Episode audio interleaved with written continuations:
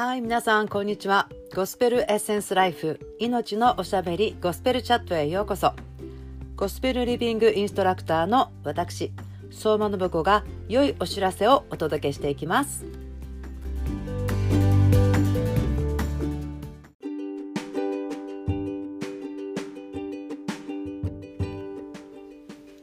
はい皆さんこんにちは。ゴスペルエッセンスライフの信子です。ニュークリエーションリアリティ21 Day チャレンジへようこそ。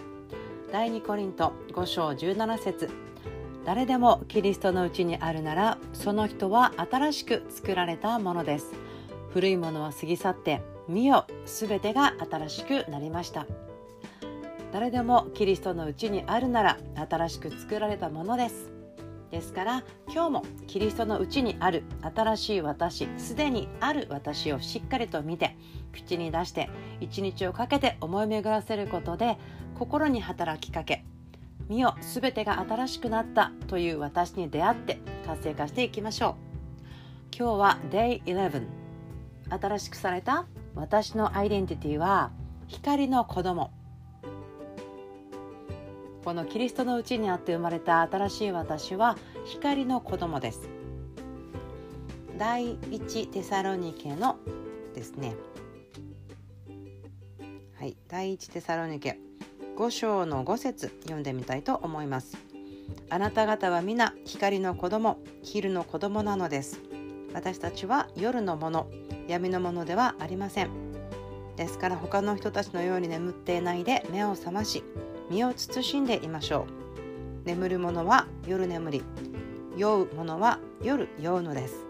しかし私たちは昼のものなので信仰と愛の胸当てをつけ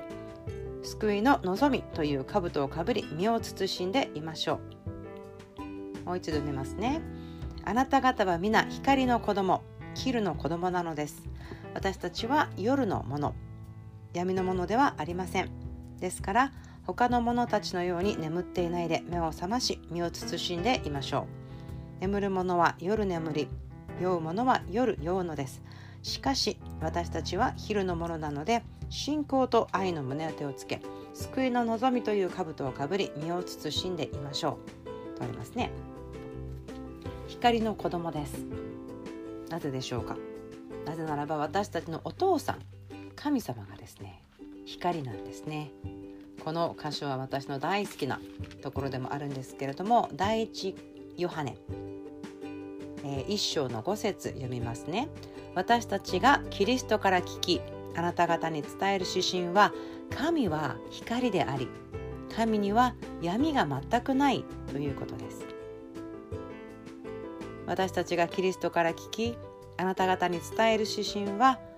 神は光であり神には闇が全くないということです。私たちは神の種から神から生まれたものですから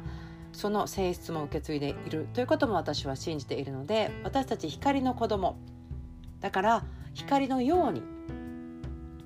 お父さん神様が光であって闇が全くないように私たちも光とされているし私たちの心の中に昔あった現在っていうんですかね罪を犯さなければいけないんだよっていうものはなくなったので罪を犯さなくて良い自由がありますよね。これはすごいことすごい変革ですよね自分では絶対できないことを本当に新しく、えー、作られた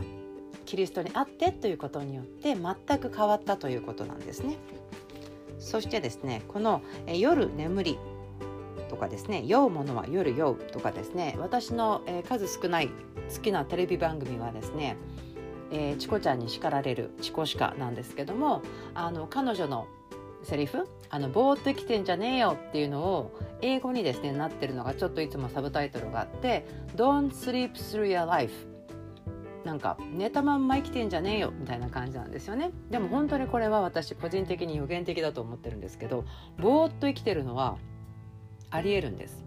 私たちがこの世の、えー、誘惑とかこの世の快楽とかですね。もう敵はいろんなことをして敵は大したことできないんですね。嘘つくのが基本なので。でも私たちうっかりしていると騙されてしまうから欺かれないようにしなさいとかですねいろんなこと書いてあるんですよね。そして光の中を歩むことも選択なんですよね。光の子供とされたんですけれどもこの箇所を見たら眠っていたりしないで目を覚まし身を慎んでいましょうってあるんですね。この身を慎むというですねこの慎むっていうこととその後酔っ払うとか後ろに書いてあるんですけどこれ身を慎むということをですねちょっとメッセージバージョンという聖書で読んでみたらあの正気でいなさいね。要するにお酒に酔っ払っていないではっきり正気でいなさい。でこの言葉はですね分別があるとかですねそういう意味で私とるのすごく好きなんですけどやっぱり私たちは御霊によって精霊様によって真理を教えていただけるのでわからないわからないとかぼーっとしてる必要もないんですね。でも敵は私たちを騙すんです。難しすぎるんじゃない？聖書ってとか。ちゃんと勉強しないと全部わからないとダメだよとかそういう問題でもないんですよね。真理を知るとか学んで考えるの私すごく大事というタイプなんですね。自分があまり考えられなくてぼーっとしてるところがあってすごく騙された損したと思うことから余計ですね。いや私たちは真理を知りましょう。その例によって知ることもすごく大事。もちろんそれありです。でも考える時って私たちは思いとか言葉とか概念によって考えるのでそこにもちゃんと影響を与えてあげるためにはやはり考えること知ることその言葉のボキャブラリーを変えていくとかですねそんなことが必要じゃないかなと思ってるタイプなんです。ですから私たちがここに書いているようにですね昼のものです。私たちは昼のものこの太陽の下で明るくいろんなものをはっきり見てまた感謝なのはですねこの光の子供光の中にいるので自分の姿もよく見えるんですよね。でそうすると神様によって新しく作られた私をしっかり見ることができるんです。新しく作られたこのニュークリエーションリアリティをはっきり見ることができるのも光の子供なので暗いとこにいないですよ昼のものですよっていうところからもわかると思うんですねこの精霊様のいらっしゃるところ精霊様が生き生きとしているところ。そして御言葉のあるところ。それはですね自分が誰かなということがよりはっきり分かってくるんですね。そしてあ新しい私は愛することができるんだ。愛されているものなんだ。私は神様の子供なんだ。ただのしもべとか、えー、弟子とかそれだけではなくって子供だからお父さんアッパって呼んでいいよだから聖霊様が来てくれたんだっていうことがわかるんですね。そういう光の子供に私たちされているんです。ハレルヤ。なのでちょっと今ですね、心に手を当てて、はい、私は光の子供です。闇の子供でもなく、眠る夜のものでもなくて、はっきりと起きている光の子供ですアメンこの光というのはですねすごく面白いんですけどこの光の子供っていうことを考えた時に、えーと、私たちが実は光っている存在っていうのがあの科学でもだんだんもちろん見えてきてるんですけどもあの以前はどっちかというとこのスピリチュアル系の方たちが今たまにやるオーラ判断とかねオーラ占いという言葉を使ってたんですけど今はですねこれはバイオフォトンという私たちの体にある DNA が縮まったり伸びたりしてる時にとっても小さい光の粒子粒が解き放たれるそうですね。でその光の粒バイオフォトンというのは私たちがその時に感じている感情や思考によって、まあ、温度が変わるので色が変わるということだと思うんですけどそれらの温度またその光がセンサーモニターでちゃんと分かりますよということになってるんですね。そしてその賛美礼拝をしているところはですね明るいんですよね。ピカピカしてるんです。そういうこと言われたことあると思うんですけれどもまた感じたことがあるかもしれませんね。あこの人が来ると部屋が明るくなる感じがする。とかね。そういうのがもっと測れたら楽しいんだろうなと思うんですけど今日ですねご自分のことあ私光ってるんだ。光の子供。光ってるんだよっていうふうにちょっと信じてみましょう。それも楽しいと思います。そして私たちは昼のものなので信仰と愛の胸当てをつけ救いの望みという兜をかぶり身を慎んでいましょうとあります。これは私がとってもアーメンアーメンと思うところでですねこの兜をかぶるとか胸当てをつけるというのはですね私たちは戦いがあるところにいるんですよっていうところですよ。ですからえクリスチャンになったら全てがバラ色になる全ていいことになるんじゃなかったの？ってまあそういうの今思ってる人いないと思うんですけど昔はよくねそういう話がありました。でも私たちは救われたので今までは味方だった悪魔から悪魔の敵にもなったわけですね。だから今までになかった戦いがあってでも勝利していくので私たちがあ私は戦っているところに置かれたんですね。神の子となってからは今までになかった戦いがあります。だから、えー、武装しますよ。神様の愛と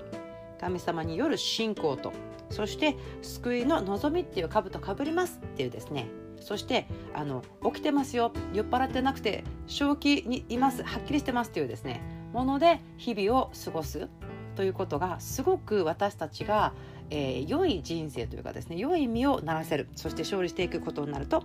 思います。はい。ですから今日のニュークリエーションリアリティはですね私はキリストのうちにあって光の子供です。私はキリストのうちにあって光の子供です。はい。ですから心に手を当ててですねはい。私は新しく作られたのでキリストのうちにあって光の子供として光っているものです。そして夜のもの闇のものではなくて昼間のものであって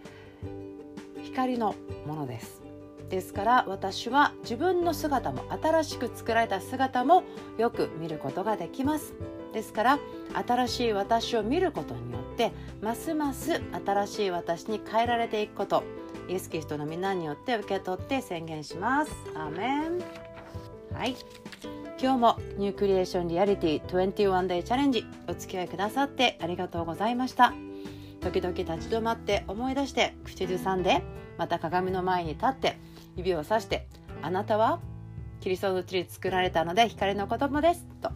宣言してみてください。ではまた明日お会いしましょう。